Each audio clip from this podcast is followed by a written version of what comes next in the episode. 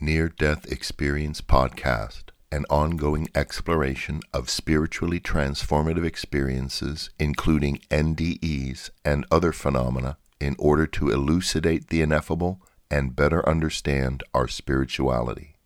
All episodes are available at ndepodcast.org.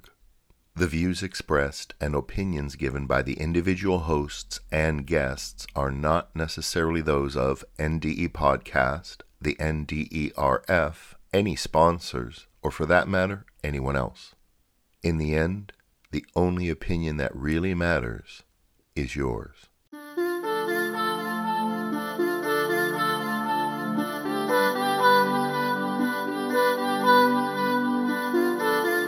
Welcome to Near Death Experience Podcast, the official source of audio accounts for the Near Death Experience Research Foundation.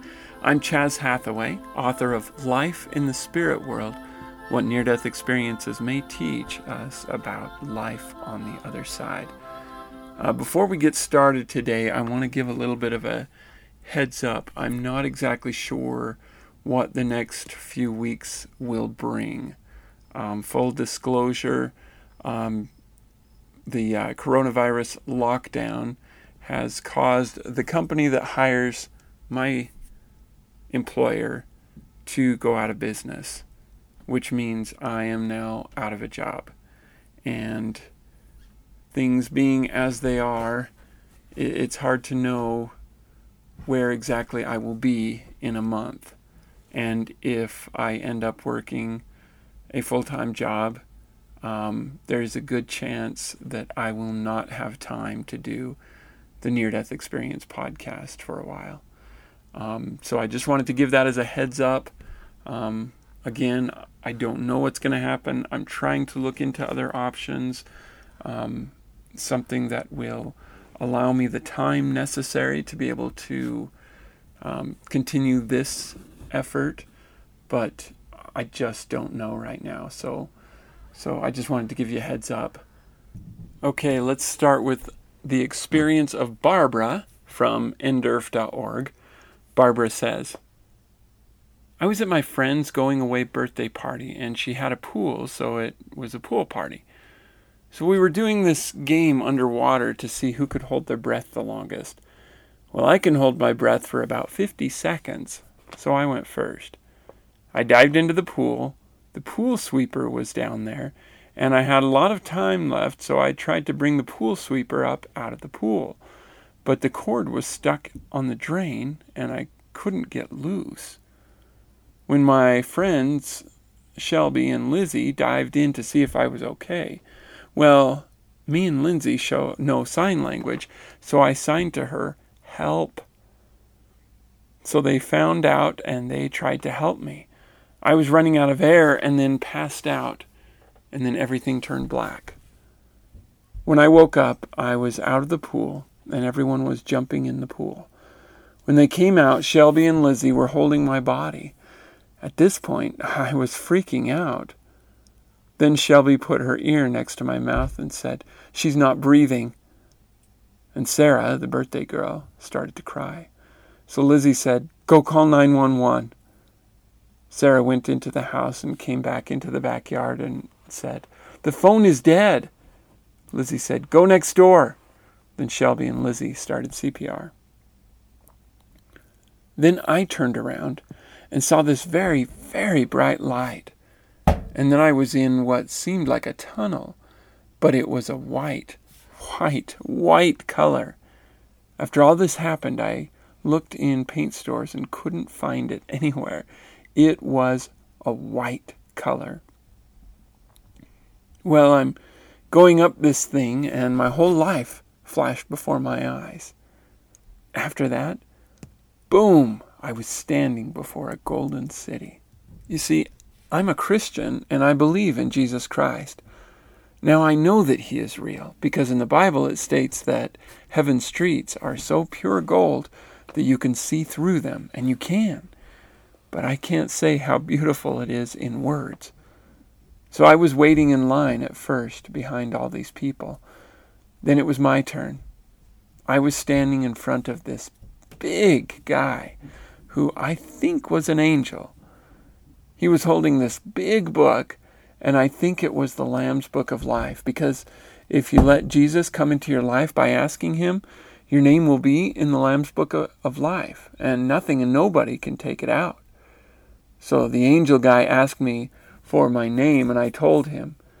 When he looked for it, he said, I'm sorry, but it's not your time. That got me mad. I said to him, Why is it not my time? I'm ready to die. My life sucks. My best friend died three years ago. Why is it not my time? Then he turned around as if someone was talking to him, and turned back around to me and again said, Someone wants to talk to you. Then he pointed to the gate with the city behind it. Someone was standing there. At first I couldn't see who it was, but when I got close, I couldn't talk, 'cause it was Jake. You see, Jake, my best friend, died in a car accident five years ago. We were both seven years old then. When I saw him there, I ran to the gate as fast as I could. When I got there, we both reached out, grabbed each other's hands, and cried. He looked my age, but I knew it was him. I feel stupid in saying this, but he got cute since I last saw him. When we talked for a while about things that happened, about each other, and then the angel said, It's time for you to go back. So I turned to Jake and said, Bye, Jake. Jake said, See you soon. I hope so, I said. So I went back down the tunnel and watched Jake get smaller and smaller as I went down. Then I was back on Earth, Shelby and Lizzie still doing CPR. But then Sarah came back to the backyard and said, Nobody's home. We looked on the whole street and nobody was home. How is that possible? Lizzie asked. I don't know, Sarah said. Then, out of nowhere, these two paramedics came to the backyard with a defibrillator and, breathe, and a breathing mask and took over. Sarah was asking them, Who are you guys? They did not answer. They were just doing CPR and did not say a word the whole time. Then they shocked me with the defibrillator, 18 times by my count. Then they did it again, but this time I felt it, and it did not feel good. It feels like when you prick yourself with a needle, but all over your body. Then they did it again. Then one more time. Then I started breathing again. I was spitting out water. I couldn't breathe. I was just scared. Then Sarah said that right after I started breathing, the paramedics took off. She went after them she said that she was so close that she could have grabbed their shirt, so close to the door behind them. But since Sarah was that close, she opened the door right after that, but they were gone. She looked everywhere, but she could not find them. So we got together to talk about it, and we all guessed the paramedics were angels. And we didn't think anyone would believe us, so we all agreed not to tell anyone. But I won't forget that day, and I don't think the others will either.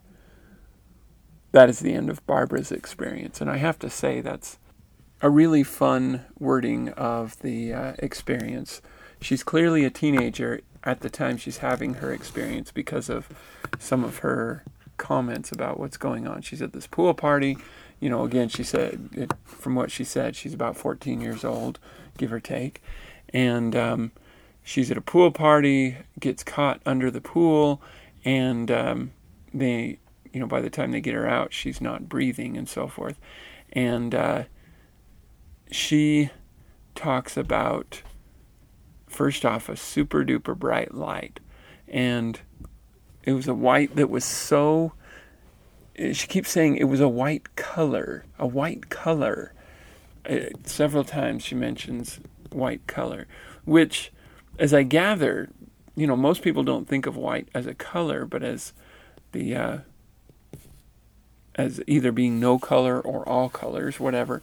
But um, I gather from that that she's experiencing white as more than just brightness. She's white, experiencing white as a beautiful color, and that's kind of interesting. I, I'm not sure exactly how to picture that, how to uh, quantify that. But it's it's kind of interesting.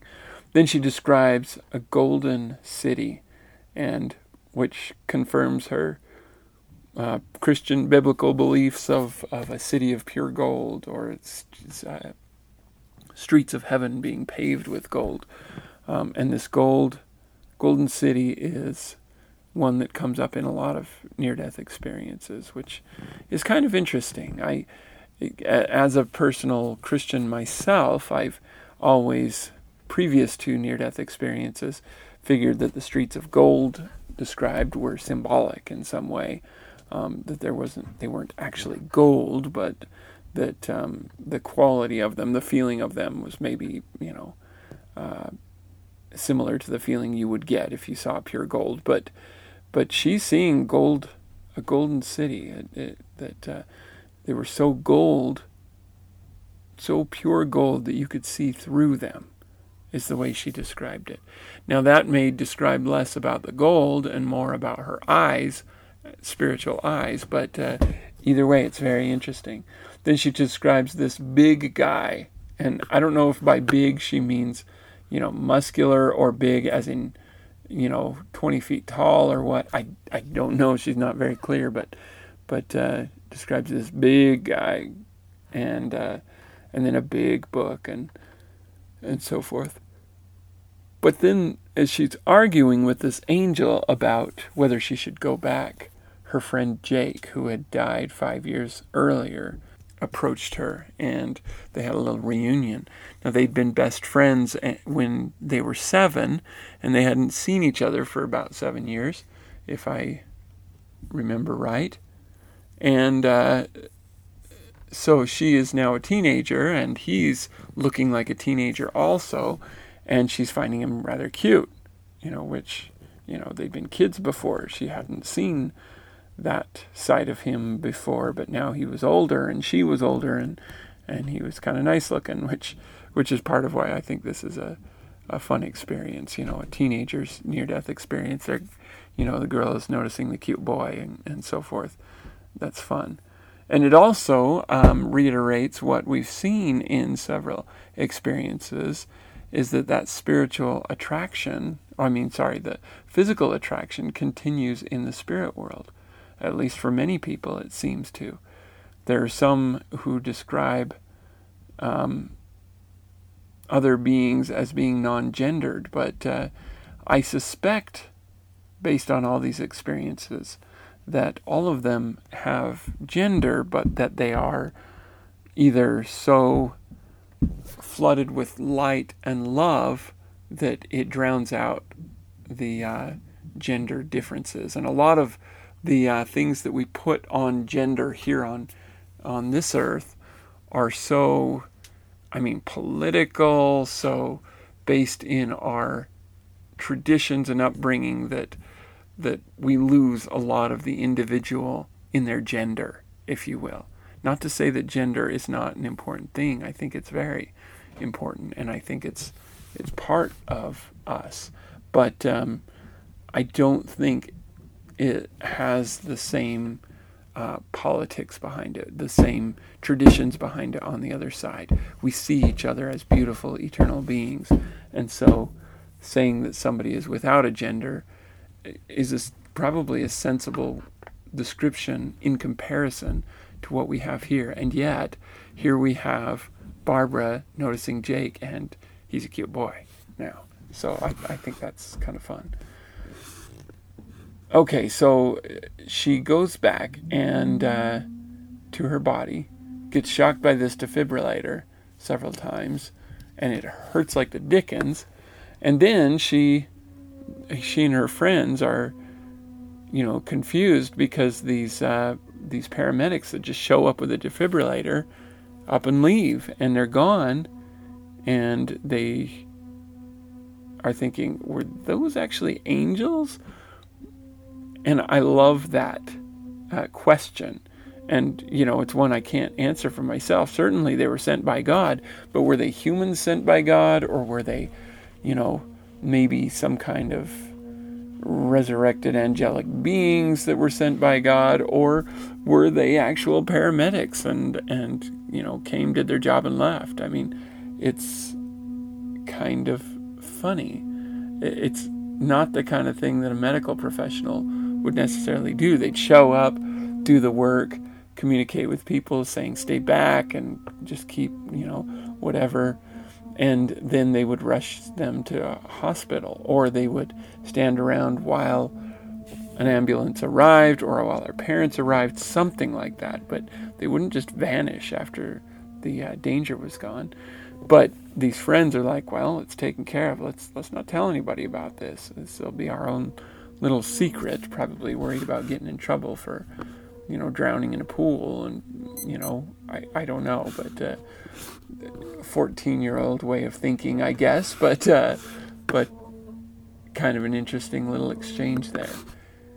Anyway, let's share another one. This one's a little shorter.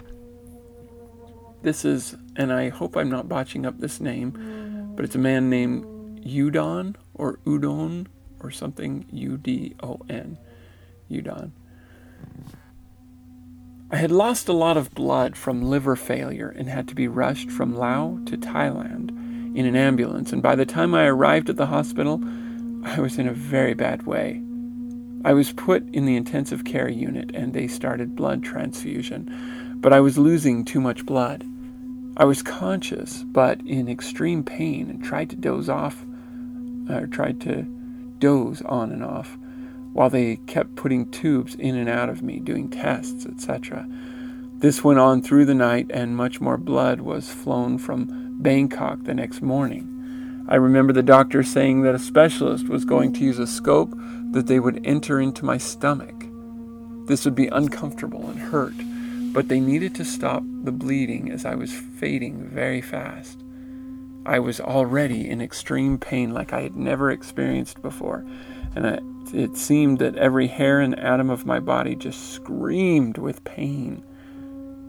I remember being rolled onto my side so they could place the tube into my mouth, and then I blacked out. All of a sudden, there was no pain, and I remember distinctly a humming noise like the sound of a very powerful electrical current. That was the most beautiful sound I had ever heard. It is so hard to explain, but it's like a hum, but as if the most perfect orchestra in the world played it. You probably won't understand that part, but it was very distinctive. The next thing I remember was seeing uh, was seeming to become part of everything, but moving with huge fluorescent light structures that formed waves and were perfect in size and movement, and the light was perfect. For some reason, everything seemed to all of a sudden make sense. The world, myself, everything was answered in an instant, and it seemed I knew everything. There were no beings, but energy like myself that was part of everything. There was no coolness, heat, wind, or anything, just perfect fluorescent lights that controlled all the structure, and gently everything moved in waves.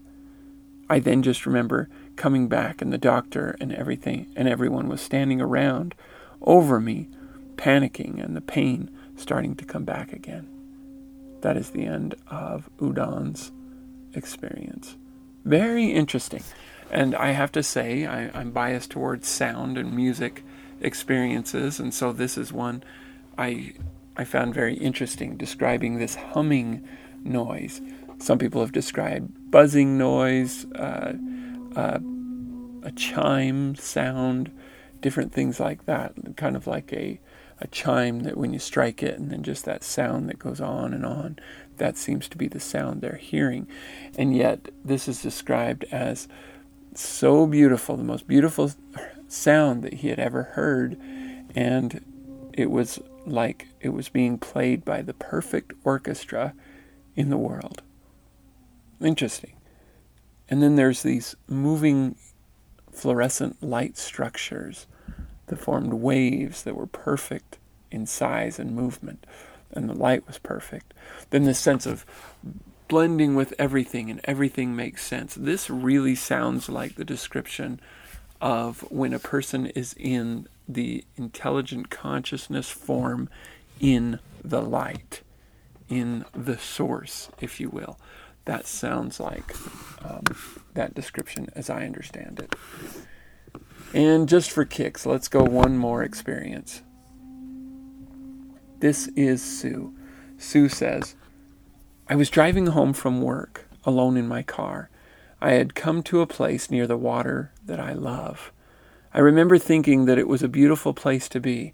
I was then in outer space and could see, not with my eyes, but with another sense, the stars and all the heavenly bodies forming and stretching across the sky from the beginning of time to eternity very quickly. At the same time, I was aware of all things from the smallest organism to the biggest happenings of outer space. I had a knowing of everything and anything. Above my head and to my right, a bright light, not blinding, but brighter than any light I have known, flowed quickly towards and over me, engulfing me, and all the other souls in the universe and down on earth, which I was fully aware of entirely. Simultaneously, the light was also this complete love. It was a type of love that cannot be described, as it is not like anything I have ever known. The love came with the light. It was received and given at the same time. It spread from what I instantly knew was God to encompass everything in the universe and beyond. The love was like bliss and so complete that there was no room for anything else, no room for evil. I had a strong message, no words were spoken, that what I was doing was the right thing to do, and that I didn't need to do anything other than what I did. During the experience, I had no sensation of body at all. I felt one with the universe. Next, I was back in my body and still driving my car at the same spot that I had been before the experience began. The experience seemed like it could have lasted about 10 minutes, but there was no sense of time, really. I have felt that I was shown more than I can remember. Also, I feel that where I was was home, and that I am only visiting Earth for a purpose. I feel that I know the purpose, but that I just cannot remember it. Since this experience, I have no interest in earthly possessions. I'm not afraid to die. I love everyone and do not know how to hate. Forgiveness is easy, and rightness is a must. Peace in the world is possible if only everyone could have similar experience to this kind of love. No words can describe it. I find I cannot explain it to my friends and family. Each person must have the experience themselves. That is the end of Sue's experience. And wouldn't it be nice if we could have that experience on command? But anyway, you'll notice a common element between these last two experiences of this being in the all encompassing light and love and uh, kind of somehow knowing everything and anything and, you know, being somehow one with everything and so forth. This oneness in the source and so forth. Um, it seems to be a common thing in near death experiences, and which tells me that on the other side we have access to that. I am very curious to find out someday how much choice we have in the matter of, you know, maybe we're walking around through a golden city and be like, you know what, I'd like to go visit the source, and then just boink and you go? Or is it the kind of thing that you have to be invited into the source, or is it some kind of transitional thing to you know go to the source on the way to your destination, or or the other way around, or whatever you know? And I'm under the impression that there's not a particular order that has to be in place. You know that first you'll go to you know dark space, then you go to light, and then you go to you know a city or or you know landscape or whatever. I don't know that there is a set rule about that. There, there very much doesn't seem to be. But uh, the visiting of these different kinds of experiences on the other side happen so regularly that it's it's very clear that that is what home is like for us as spirits. Home is all encompassing light.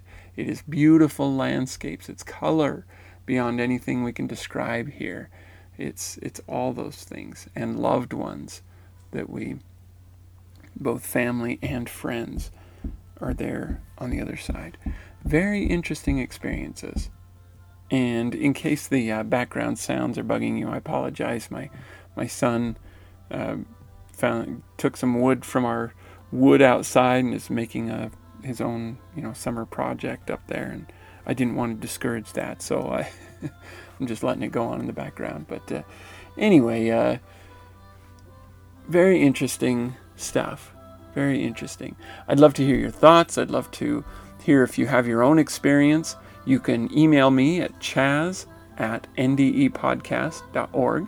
You can also, if you have an experience of your own and would like to be interviewed, uh, John uh, does fabulous interviews. You can email him, john at ndepodcast.org.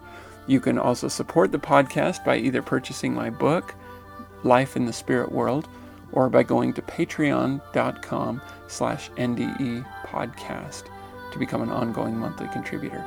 And once again, thank you all of you for listening.